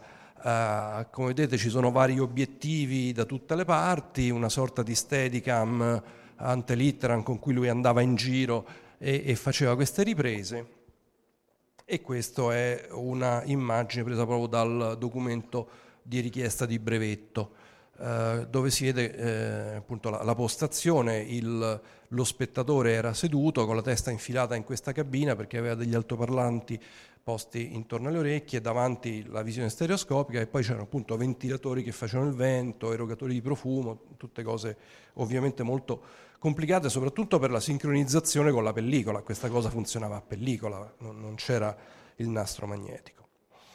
E questa era la diciamo, pubblicità dell'epoca uh, come, come, veniva proposto. L'idea era quella di sostituire i, i, locali dei cinematografi con postazioni dove ci fossero uh, queste cabine uh, singole. In quel periodo nelle università pure si inizia a ragionare su come ampliare diciamo, la, la, gamma di, eh, di sensazioni eh, offribili. E, ehm, verso la seconda metà degli anni 60 due ricercatori importanti, eh, Sutherland e Sproul, iniziano a eh, ragionare su come fare e poi materialmente costruiscono Uh, un, un, affare che veniva chiamato head mount display, display montato sulla testa. Uh, all'epoca non c'erano ovviamente cristalli liquidi, cose del genere, per cui loro si devono inventare un sistema a tubi catodici, quindi come i, i televisori di una volta, quindi tubi catodici miniaturizzati, che però sono comunque troppo grossi per essere messi davanti agli occhi, oltre al fatto che ti sparano le radiazioni sulla retina, che non è esattamente carino, per cui loro sono costretti a metterlo sui lati della testa e usare un sistema a prismi eh, che ri- riporti l'immagine davanti agli occhi. Loro fanno questi studi soprattutto per eh, diciamo, eh, scopi di guida di veicoli, eh, di aerei, eccetera, ovviamente anche in ambito militare, peraltro poi Sutherland eh, inizierà una carriera fondando un'azienda che costruisce simulatori di volo, eh, quindi venduti alle compagnie aeree per formare i piloti. Ehm, il sistema oltretutto era appeso al soffitto perché era talmente pesante che non poteva essere appoggiato sulla testa vittima, eh, del, dell'operatore, ma, ma, doveva essere agganciato al soffitto e uno si doveva mettere sotto. Eh però funzionava, funzionava dannatamente bene. E, ehm, ecco, qui vedete un, un piccolo dettaglio, no? uh, i tubi catodici di lato, i prismi che girano intorno e, e aveva sensori meccanici di rotazione della testa, li vedete, eh, però un laser ce l'hai, vero? Grazie, quello c'è. Di tutto quello che abbiamo non ci manca niente. Ecco, qui diciamo questa parte qui sono i potenziometri che misurano la rotazione della testa. Qui vedete i tubi catodici, i prismi che riportano le cose davanti agli occhi. E quello che si vedeva che cos'era? Era questo meraviglioso prospettiva di cubi che fluttuavano nell'aria davanti all'operatore e girando la testa i cubi cambiavano di prospettiva. Una roba che era costata non so quanti milioni di dollari di studio per vedere due cubi che giravano, però è la prima vera applicazione, se volete, immersiva eh, di tecniche per eh, soprattutto eh, miscelare immagini vere e immagini virtuali. Il vantaggio di avere i prismi davanti agli occhi eh, e non il tubo catodico è che i prismi sono comunque semitrasparenti, per cui queste immagini erano sovraimposte alle immagini della realtà, per cui si vedeva la stanza vera con questi cubi che sembravano fluttuare nell'aria. Eh, l'idea era quella di tecniche per eh, sovraimporre immagini costruite al computer su immagini viste dall'operatore. Pensate a quello che si fa adesso con i piloti che hanno appunto uno schermo, eh, cioè vedono la realtà vera attraverso il, il vetro diciamo, del finestrino, ma sul quale sono proiettate però le indicazioni che gli servono ehm, a, a migliorare il pilotaggio. Contemporaneamente a questa parte diciamo, di feedback visuale eh, si inizia anche a cercare di capire come poter ottenere invece il, eh, il feedback eh, meccanico, il feedback tattile. Negli anni 70 inizia la sperimentazione di nuovi tipi di interfacce, in particolare pensate per poter eh, leggere i movimenti delle dita. Uh, il, la svolta si ha uh, nei primi anni Ottanta quando viene inventato il metodo di riconoscimento della posizione delle dita mediante fibre ottiche, perché prima avevamo pensato a cose meccaniche, ma era ovviamente molto complesso e, e difficoltoso, dei guanti abbastanza ingombranti, mentre la fibra ottica uh, è leggera e flessibile e la flessione della fibra comporta una variazione eh, del, dell'intensità del fascio di luce eh, che, la, che, la, percorre e leggendo questa variazione si può diciamo, capire quanto è stato piegato la fibra e quindi in modo indiretto relativamente preciso ma insomma sufficiente per gli scopi si poteva capire la posizione delle dita. Eh, nell'87 addirittura inizia la, una produzione di massa di un giocattolo che però si basa eh, su una tecnologia piuttosto sofisticata, il Power Glove della, della Nintendo, che utilizzava più o meno lo stesso concetto del, del guanto con le fibre ottiche, ma invece adoperando dei materiali particolari, eh, conduttori, una plastica che cambia la sua eh, resistività eh, con la flessione. Per cui piegandola la, la, la resistenza cambia e leggendo questa resistenza si poteva capire più o meno la posizione delle dita. Uh, il Power Glove non, non, sarà un successo commerciale per tanti motivi, uh, a parte il costo che era basso ma non bassissimo, uh, la scarsa precisione della lettura della dita e soprattutto la mancanza di giochi realmente ehm, sensati per questo tipo di applicazione, quindi anche dovuta alla scarsa potenza di calcolo delle console dell'epoca, quindi non sarà un successo. Però è, è la prima applicazione di massa di un concetto di interfaccia nuova eh, e, e comunque molto interessante. In quel periodo il fervore scientifico, eh, oltre che divulgativo, su questi temi è tantissimo. Questa, vedete, una copertina di Scientific American che eh, si occupa proprio della lettura dei movimenti delle dita mediante questo tipo di guanti. E quindi le applicazioni di realtà virtuale non si sa bene perché, in realtà, perché non, no, non c'era una reale sostanza su cui applicarle, ma c'era tantissimo fervore di studio e tante organizzazioni che cercavano di capire come adoperarle in realtà. Eh, prende diciamo, piede. Nel, verso la fine degli anni 80, primi anni 90, la tecnologia sembra eh, matura eh, e assistiamo a un grande boom eh, di, anche di aziende che producono realtà virtuale eh, e di anche istituti importanti che iniziano a studiare l'applicazione della realtà virtuale e quello che fanno. La NASA, per esempio, investe un sacco di soldi, in particolare col suo eh, laboratorio di ricerca AMES, eh, su possibili applicazioni della realtà virtuale. Eh, queste foto all'epoca erano molto famose e, e stavano su tutti i giornali. Dopodiché, dopodiché niente, sparisce tutto di botto. Uh, questo grande fervore dei primi anni 90 finisce, non si trova nessuna applicazione sensata, uh, nessuno investe più... Eh? Sì, esatto, anche quello. Eh, diciamo comunque che, che come una bolla di sapone scoppia tutto e non se ne parla più e non si riescono neanche più a trovare finanziamenti per, per fare studi in questo settore perché viene considerato un settore morto. Uh, a posteriori in molti hanno cercato di, di comprendere come mai uh, sia successa questa cosa. Di solito si dà la colpa un po' alla tecnologia che effettivamente non era matura, le potenze di calcolo dell'epoca non erano sufficienti ad assicurare so, animazioni fluide in alta risoluzione, eh, i sensori non erano così precisi, quindi eh, un po' il costo, un po' la complessità, un po' la scarsità di, eh, diciamo, di qualità sicuramente hanno mh, bloccato molto, molti degli sviluppi.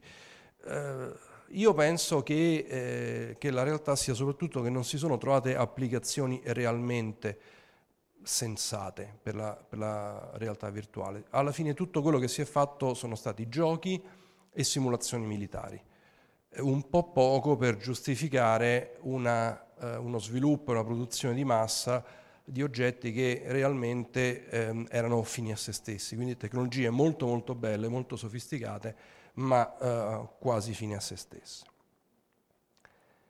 E quindi a me la storia della realtà virtuale ricorda molto quella del, del cinema in 3D, che allo stesso modo negli anni 50 ebbe un boom enorme, prima con gli occhialini rossi-blu, un po' lenti polarizzate, insomma ci fu un boom enorme, poi non se ne è sentito parlare per 50 anni, poi da un po' di tempo, diciamo dagli anni 2000, è ritornato fuori prepotentemente. E adesso forse sta di nuovo anden- esatto, cadendo nell'oblio, perché anche lì Uh, un po' la stessa cosa, uh, prima si diceva beh però le tecnologie di una volta erano, adesso con queste nuove facciamo, eh, eh, però diciamo, l'esperienza uh, proprio del, del, dello spettatore non è che venga poi così arricchita dal 3D, soprattutto dai 3D fatti per esagerare le sensazioni che alla lunga stancano, diciamo rischia di essere un pochino fine a se stessa.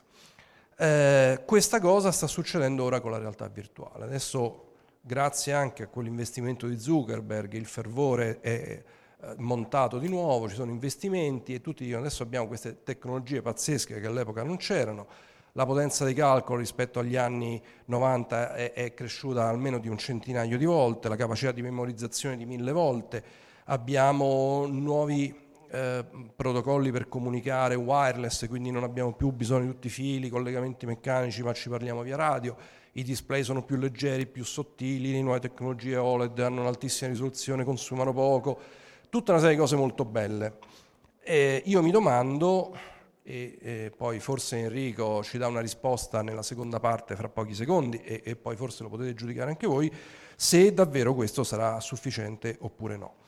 Allora, è vero che soggettivamente l'esperienza delle macchine di realtà virtuali oggi è molto più appagante di quella degli anni 90 e come è scritto lì, ve lo dice uno che negli anni 90 le ha provate tutte, perché all'epoca mi pagavano per parlare di queste cose quando scrivevo su una rivista. Eh, e quindi ehm, sì, sono realmente molto più appaganti, però siamo sempre lì. Mm, sono soddisfacenti? Allora, io, e qui parlo io, non, eh, non cito diciamo così altri, vedo un paio ancora di, di problemi. Uno, um, il progresso nella parte visuale è stato straordinario, ma la maggior parte delle simulazioni richiedono anche l'intervento di altri sensi che ovviamente non possono essere sollecitati, soprattutto il senso del movimento. E questo è quello, per esempio, che crea spesso il senso di nausea, perché il nostro corpo sa che cosa sta facendo, perché c'è un senso che si chiama la propriocezione, che è il senso con cui il corpo sente la propria posizione nello spazio e la posizione delle, delle, sue parti rispetto alle altre. Quindi anche a occhi chiusi sappiamo se un nostro braccio è esteso o no e se ci stiamo muovendo o no. Eh, sulla propriocezione non si può fare nulla con le simulazioni normali. Quindi avere un bellissimo caschetto che fa vedere ai miei occhi il mio cervello eh, dà l'impressione che mi sto muovendo quando il mio corpo sa di non starsi muovendo perché non sente l'accelerazione, questo crea mm, uno sfasamento e è anche il motivo per cui molti sentono nausea, perché non corrispondono le sensazioni visuali con le sensazioni del corpo. Nei simulatori di volo professionali, quelli per i piloti, questo è un problema fondamentale perché il pilota ha un feedback importantissimo, quando tira la cloche si sente schiacciare sul seggiolino, cioè le accelerazioni sono importanti e i simulatori veri sono montati su martinetti idraulici che muovono la cabina in modo da ricreare tutte le sensazioni reali di movimento della cabina, che sono una parte fondamentale della, del realismo della simulazione. Anche fregando, perché il nostro cervello si fa fregare facilmente se gli dai una serie di input, per cui l'accelerazione che ti spinge contro il sedile è chiaro che non la puoi fare sparando un simulatore su una pista, no? perché ti servirebbero 3 km, ma lì è facile fregarti, il simulatore si inclina indietro, per cui tu vieni schiacciato sul sedile dalla forza di gravità, semplicemente che ti tiene così, ma siccome nel frattempo ti faccio vedere che tu sei, non sei inclinato, ma sei in piano e stai correndo, questo più quello dà al mio corpo la sensazione che sto davvero accelerando in modo esagerato. Però un minimo di feedback di movimento devo averlo, altrimenti non ci credo. Vedo che sto correndo ma sento di stare fermo. E questo è un problema. Eh, vabbè, quello che stavo raccontando qua. Quindi ehm, anche altre cose. Eh, nell'holodeck io cammino in una stanza, in un sistema di simulazione, per camminare devo premere un bottone e, e vedo che cammino e questo è innaturale. Allora quando riuscirò a camminare, eh, ci sono dei sistemi, sono una specie di girelli da, da bambino piccolo, ti legano sulla vita e cammini su un, un tappetino mobile, ehm, boh, non lo so, parliamone. Quindi forse, forse ancora ci manca qualcosa. Ma sentiamo che, ne, che ce ne dice Enrico, che peraltro è responsabile della simulazione che vedrete lì fuori. Grazie.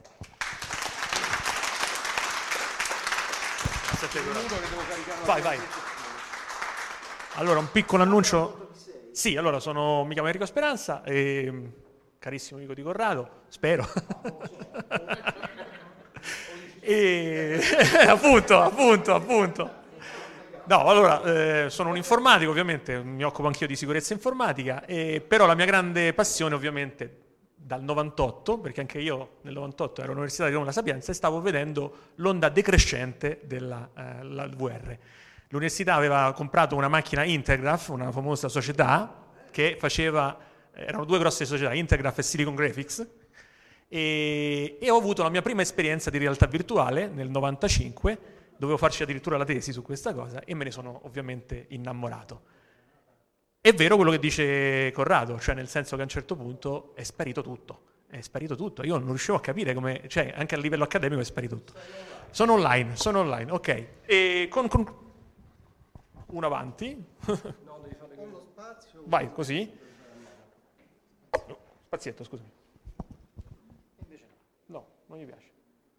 Devo cliccare? Ok, oh, troppo. Ok. Con eh, alcuni amici a Roma abbiamo fondato la, la community SPVR.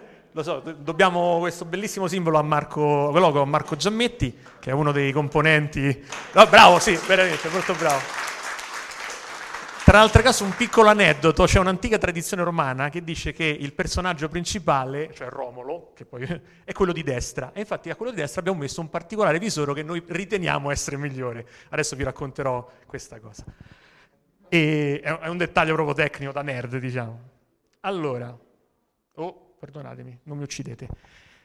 Volevo sottolineare un po' quello che diceva Corrado. Eh, questo è un bellissimo libro che vi mm, consiglio di scaricare, è gratuito, è fatto da un professore universitario, si chiama Lavallée, attualmente lavora per Huawei come eh, scienziato per la realtà virtuale, questo per dirti, è il, colui che ha fatto quattro brevetti del, dell'Oculus, una persona eccezionale, e ha scritto questo meraviglioso libro sulla realtà virtuale, che stranamente tutti i grandi eh, diciamo, della realtà virtuale non leggono. Cioè, tutti abbiamo, conosciamo i giochi, ma non conosciamo questa meravigliosa... È un libro meraviglioso, io ve lo consiglio, e nelle prime pagine c'è questo concetto fondamentale. Cioè, perché è cambiata un po' l'ottica della realtà virtuale? Perché abbiamo capito, abbiamo eh, tentato di dare la parola agli psicologi non è una sostituzione della realtà, è capire come l'uomo percepisce abbiamo capito questa cosa, la stiamo sfruttando bene e soprattutto la stiamo facendo al meglio delle nostre possibilità. Questo ragazzino di 22 anni si chiama Palmer Liuki ed è la divinità della VR, cioè è quell'uomo che nel lontano 2012 ha incominciato a parlare in una mail list, è un personaggio straordinario, autodidatta, adesso non vi racconto tutta la storia perché è troppo lungo, abbiamo poco tempo, però a un certo punto lui a casa ha la più grande collezione di visori HMD, cioè di visori come si chiamano succhiafaccia, è il nome esorgale perché stanno come le mute de- degli scuba, no? Se ha studiati ha incominciato a parlare, ha detto ma io lo voglio rifare, lo voglio creare, voglio creare qualcosa di meglio, di più potente. C'era la tecnologia dei telefonini, ci sono gli OLED e piano piano, come vedete, poi ovviamente il fenomeno è esploso, ha fatto una campagna Kickstart famosissima, non ve la racconto, ha messo da parte 3 milioni di dollari in acquisizione, dove eh, Mark Zuckerberg gli ha detto eccoti e vieni. Esattamente, vieni con noi. Vi do una tristissima notizia, che questo è proprio, vedete come si sta muovendo, m- tristissima da, da, un certo punto di vista. Eh, lui ovviamente è stato in Facebook, il 31 marzo è stato, non si capisce bene, questa è la cosa interessante, se licenziato o se si è licenziato. Cioè, incredibile, Palmer Luki non fa più parte di Facebook. L'ha annunciato in un... e siamo rimasti, diciamo, tutto che è incredibile, cioè è veramente, è un po' la situazione alla Steve Jobs, nel senso che quando lasciò Apple. Quello che vi sotto vi volevo far vedere, fenomeno ovviamente il Time gli ha dedicato questa immagine e poi è diventato un meme, l'hanno messo dappertutto, sta addirittura nella famosa scena di eh, Titanic, no, al posto di Titanic c'è lui, perché? Persona eccezionale.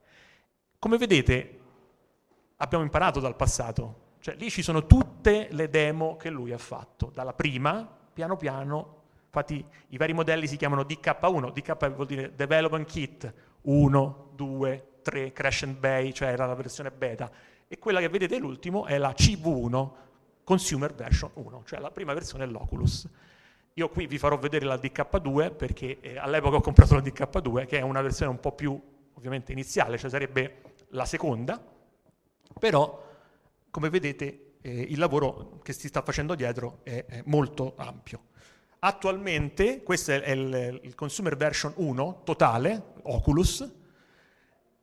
Le quattro telecamere che vedete si chiamano Constellation, perché? Perché usano i sistemi ottici, cioè praticamente io metto queste quattro postazioni, queste quattro telecamere e il mio visore sa perfettamente dove mi sto muovendo all'interno di uno spazio molto grande.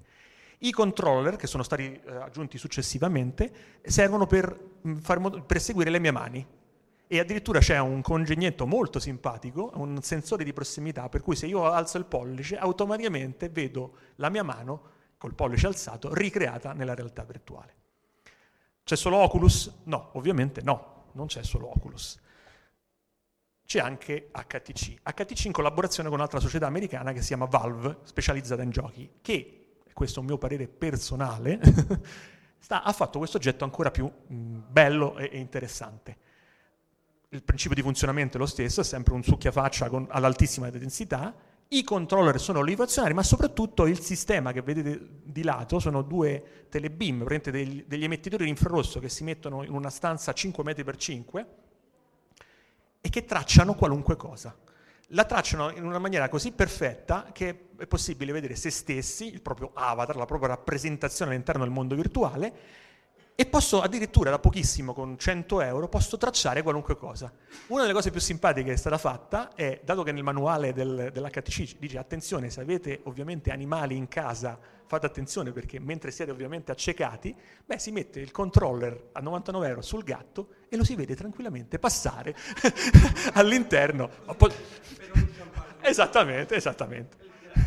Il gatto, ma potrei, in realtà è una, solo una, una, demo, è un sistema che io posso agganciare a tutto, ad esempio sta agganciato so, a mazzi da baseball, a um, eh, spade, a, a, qualunque cosa. C'è una, una, demo meravigliosa ovviamente per gli appassionati sia di Star Trek che di Star Wars, dove io sono un Jedi, muovo ovviamente un, un congegno, in automatico il sistema mi ricrea la mia spada laser, ho delle sottigliezze che adesso brevemente vi descrivo, che è la cosiddetto il suono neuronale, bineurale, cioè o suono spazializzato, cioè io so addirittura il suono dove si può, colloca all'interno del mio spazio e quindi vi posso garantire riesco a ottenere veramente dei livelli molto alti. Qual è l'obiettivo? E soprattutto quali sono i problemi? Questo è sempre il mitico Marco Giammetti, il nostro, che ha fatto questa brevissima slide dove siamo? Beh, siamo che ci sentiamo male, cioè nel senso, questa brevissima, lui è un, è un personaggetto che è un personaggio che lui anima molto simpaticamente, posso avere delle esperienze meravigliose, lui stesso racconta che praticamente aveva comprato una spada laser, no una spada, una spada magica, e alla fine si è messo seduto per vedere semplicemente il, person- il, il paesaggio. Ma posso avere anche paura, cioè posso fare, ci sono degli horror, vi posso garantire niente male, di cui la gente e posso sentirmi male, cioè il cosiddetto, lui scherza molto in maniera volgare, vomitino, cioè il cosiddetto motion sickness, che, e questa è una cosa importante, ed ecco perché vi ho fatto vedere quella slide iniziale, eh, il programmatore non è più un semplice programmatore, diventa a sua volta uno scienziato. Colui che ha il soggetto che sta sperimentando, devi fare molto attenzione, devi programmare la tua esperienza eh, in realtà virtuale affinché si possa diminuire o addirittura annullare il motion sickness. Attualmente tutte le tecnologie, praticamente ho, mm, ho fatto più di 100 diverse dimostrazioni, solo una persona si è sentita poco. Quello che sappiamo è che c'è una predisposizione soggettiva. Per esempio, ahimè, sappiamo che le donne soffrono un po' più degli uomini. E questo è evolutivo, cioè nel senso ci sono degli studi molto interessanti perché l'uomo cacciatore, nel senso vero proprio eh, antico, ha un concetto di spazialità più evoluto di quello della donna. Ma non è vero perché io personalmente mi perdo anche dentro casa, quindi non ho. Cosa ci facciamo? Ecco, Google l'ha capito. Cioè, è la domanda, cerco sempre di rispondere alla domanda di Google non ha fatto il gioco. Ho detto no, io sono Google, io vi faccio Paint 3D e vi posso garantire che mio fratello, che è un appassionato di architettura, ha incominciato a disegnare. Cioè qui hanno chiamato alcuni dei migliori artisti dell'epoca e gli hanno detto, tieni, questo è lo strumento, fai te. E hanno fatto eh, costruzioni.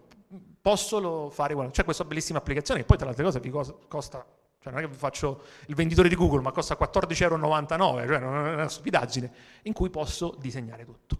Qual è, a mio parere, la killer application, anche se sono un po' contrario a questo termine? È questa.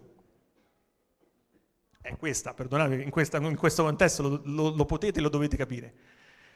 Sognavamo con Vernon Vinge, con Neuromante, con Snow Crash, il metaverso e adesso, perdonate, il prossimo anno uscirà, lo sapete per Spielberg, Ready Player One, questo meraviglioso romanzo, sognavamo il metaverse e il metaverse avremo. Facebook VR non è solamente un luogo dove io posterò le mie notizie, No, sarà uno spazio, infatti adesso il termine viene definito social VR, cioè uno spazio tridimensionale in cui io posso, uno, identificarmi, cioè io sarò Enrico Speranza con quell'avatar, due, connettermi, poter, anche a, a chilometri di distanza, e tre, persistenza, cioè io lascerò sotto l'albero destro, il terzo albero a sinistra, la mia scatola magica e ritroverò la mia scatola magica, il mio post, il mio, all'F8, quindi alla convention fatta da Facebook a riguardo, eh, si è ampiamente, cioè, ve la racconto brevemente perché non potevo farvi vedere il video. Eh, c'è a un certo punto Zuckerberg che, che, ovviamente mette l'Oculus, entra e parla con altre persone, dopodiché fa una fotografia in social, cioè all'interno della VR, e poi la posta direttamente su Facebook. E potete tranquillamente andare a vedere due, pers- due persone che era il loro diciamo, ingegnere capo, era nella uh, sede di Facebook e invece Facebook F8 si teneva, mi pare, da, a San Francisco, quindi dall'altra parte. Questo signore che vedete qui, solo di, di, di lato, si chiama Philip Rosendahl. Qualcuno ricorda Second Life? Ecco, è il creatore di Second Life. Il creatore di Second Life ha abbandonato Second Life, la Linden Lab, la sua creatura, e sta portando avanti una, una società che io vi consiglio, si chiama High Fidelity, e questa è, una, una demo di quello che sta facendo. Guardate l'ironia della sorte, Ready Player One ritorna, cioè nel libro che immagina la realtà virtuale è nella realtà virtuale. È un mondo completamente open source, gratuito, in cui io sono come beta tester, ma potete tranquillamente, e eh, ieri, po- pochi giorni fa hanno fatto il record, 110 persone in contemporanea, 110 persone, eh, da quello che ho detto, circa 100 gigaflop, giga, chiedo scusa, no gigaflop, eh, gigabyte volevo dire, di, eh, di, di, di di banda dati per quanto riguarda la quantità di dati che i server dovevano eh, gestire e nel momento in cui eh, una specie di uh, grandissima, un po' come siamo noi, eh, eh, Philip Rosen ha detto siamo arrivati a 100, tutti a 100 hanno alzato i controller, cioè tutti a 100 hanno alzato le mani in versione OLA.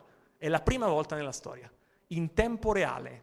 Cioè, io potevo parlare audio spazializzato, quindi sentivo le voci e la posizione perfetta di tutte le persone, tutte e cento potevano parlare e ognuno poteva vedere il movimento degli altri. C'è un brevissimo discorso da fare, qui c'è diciamo, una sua, come posso dire, mh, rappresentazione di come vorrebbe essere questo uh, mondo virtuale. Lui chiama, lui chiama mondo vir- immersive virtual reality uh, internet scale, cioè vorrebbe che tutta internet e personalmente spero che ci riesca perché la tecnologia che sta sviluppando è veramente incredibile. Ci sono anche fenomeni che fanno capire quanto la realtà virtuale stia entrando e abbia i suoi pregi e i suoi difetti.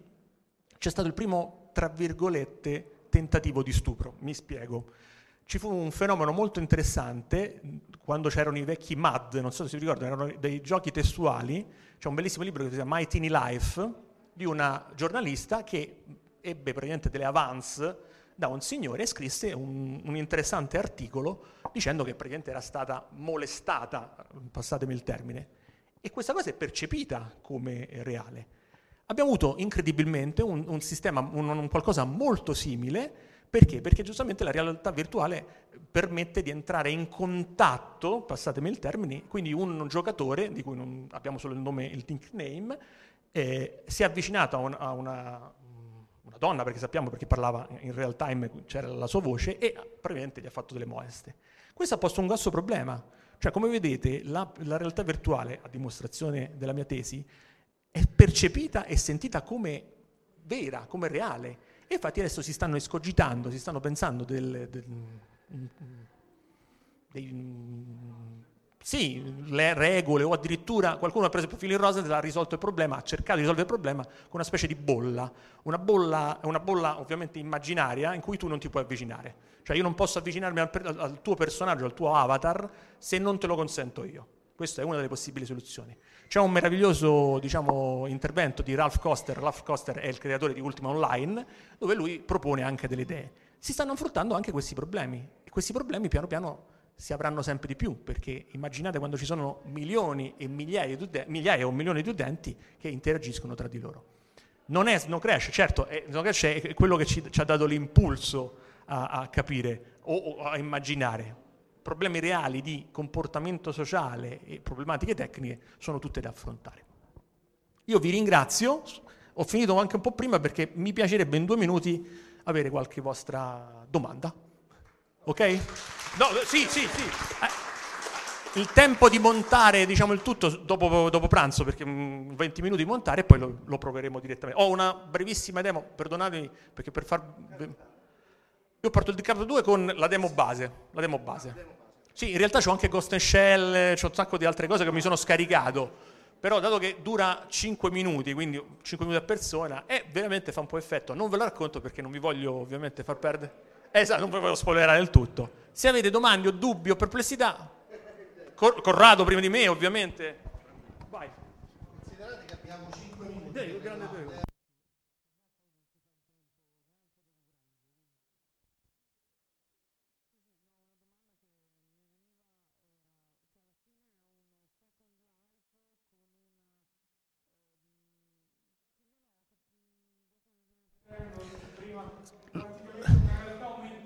No, realtà virtuale, immersiva quindi, però condivisa, share immersive, capito? Cioè non è all'ennesima potenza, però Second Life dei, cioè era stato progettato per un classico movimento di un avatar all'interno, quindi se ci vuoi banale da questo punto di vista. Questo è stato riprogettato completamente per fare in modo tale che tu, tu soggetto, possa muoverti e condividere informazioni. Possa, ad esempio, una cosa banalissima da fare è la lavagna io scrivo una cosa e se, come un graffito ci scrivo qualunque cosa, la ritrovo dopo, ma soprattutto gli altri possono intervenire, possono cambiare. E questo non era stato pensato a Second Life, perché immagina la complessità di fare una cosa di questo tipo. Concordo molto sulle perplessità o sui rischi che scoppia la seconda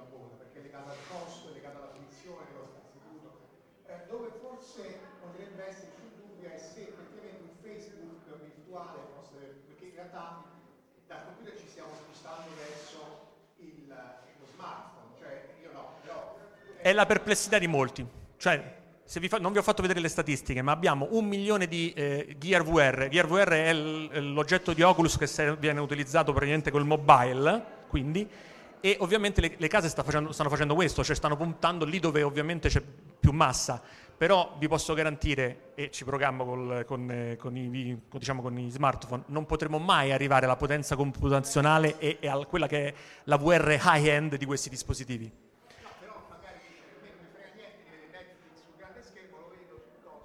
Si perde molto perché, per esempio, il controller, adesso stanno uscendo dei controller anche mobile, c'è la possibilità di. però la, la- la room scale, cioè la possibilità di tracciare in tempo reale una persona all'interno, lo devo fare con un dispositivo fisico. Prego, prego. Allora, no, perché nel frattempo è successa una cosa molto bella. Il Kronos, eh, Kronos Group, che, per chi non lo sappia, praticamente è quello che fa gli standard internazionali, si è messa, tra virgolette, di mezzo e ha detto no, attenzione, cerchiamo di fare uno standard uno, unico, si chiama OpenXHR e sono delle regole guida che ehm, stanno cercando di, di fare un minimo comune multiplo. È vero pure che ci sono due diverse interpretazioni, cioè mentre HTC è cosiddetta room scale, cioè io... eh, mm, loro pensano che sia pro- più probabile che io nella mia camera mi faccia il mio area di gioco. Oculus non sta pensando questo, sta pensando più a un qualcosa che io mi metto seduto e con le telecamere. Personalmente ritengo che la re- vera realtà virtuale, cioè la realtà virtuale che ci ha descritto Corrado, sia più nell'HTC. Ma infatti, allora, altro problema, eh, si prevede piccole interazioni. Io ho, ho giocato due ore di, di seguito, vi posso garantire che dopo due ore di seguito, giustamente in piedi, ma è normale. Cioè a un certo punto io dentro nel mio mondo mi faccio due ore e vi posso garantire che ci sono delle statistiche interessanti che dimostrano come queste persone sostituiscono la TV alla VR. Il tempo che tu, tra virgolette, usi per la TV, lo usi nel mondo virtuale. Quindi quelle due ore vanno via. Dopo due ore prendi, chiudi e spegni. Quindi c'è la possibilità. È una scommessa. Oculus scommette col cosiddetto standing, cioè io sto in piedi o sto seduto. Non a caso il DK2 è da seduto. HTC, insieme a Valve, ed è perché giustamente loro vengono dal mondo del gaming, hanno voluto qualcosa di interattivo. Però vi posso garantire, e questo l'ho, l'ho visto, l'ho provato con la mia persona, l'interattività, cioè la possibilità di muovermi e di avere altre persone all'interno della mia eh, eh, area di gioco, che può essere, ripeto, 5 per 5, cambia tutto. Di, scusi. Prego.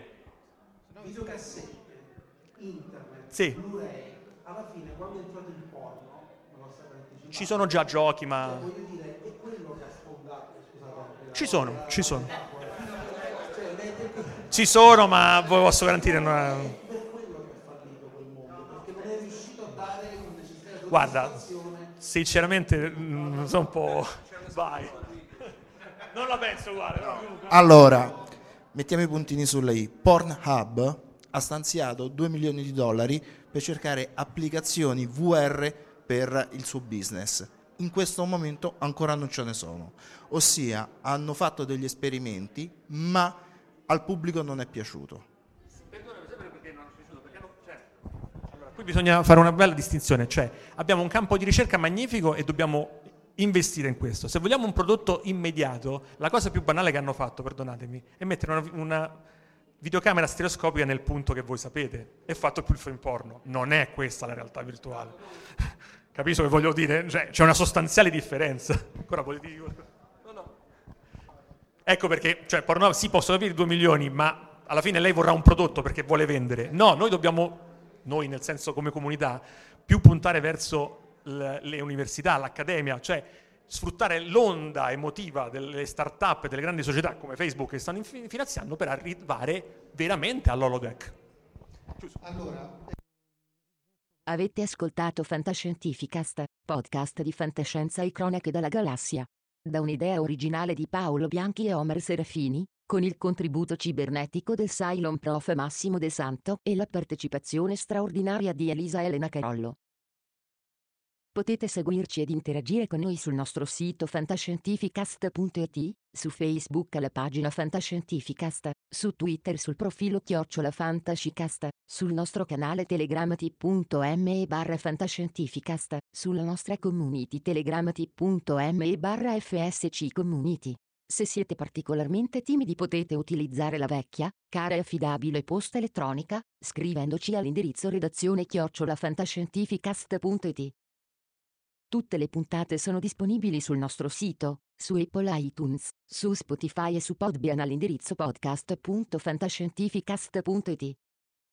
Se volete potete lasciarci una valutazione a 5 stelle su Apple iTunes ed offrirci una birra romulana o un gotto esplosivo pangalattico sostenendoci tramite una donazione PayPal o Patreon utilizzando gli appositi pulsanti sul nostro sito. Fantascientificast è una produzione amatoriale, non si intende infrangere alcun copyright, i cui diritti appartengono ai rispettivi detentori. Autorizzazione SIAE 56125359. Nessun byte e nessun tribolo sono stati maltrattati durante la produzione di questo podcast. L'equipaggio di Fantascientificast vi augura lunga vita e prosperità e vi dà appuntamento alla prossima puntata lungo la rotta di Kessel.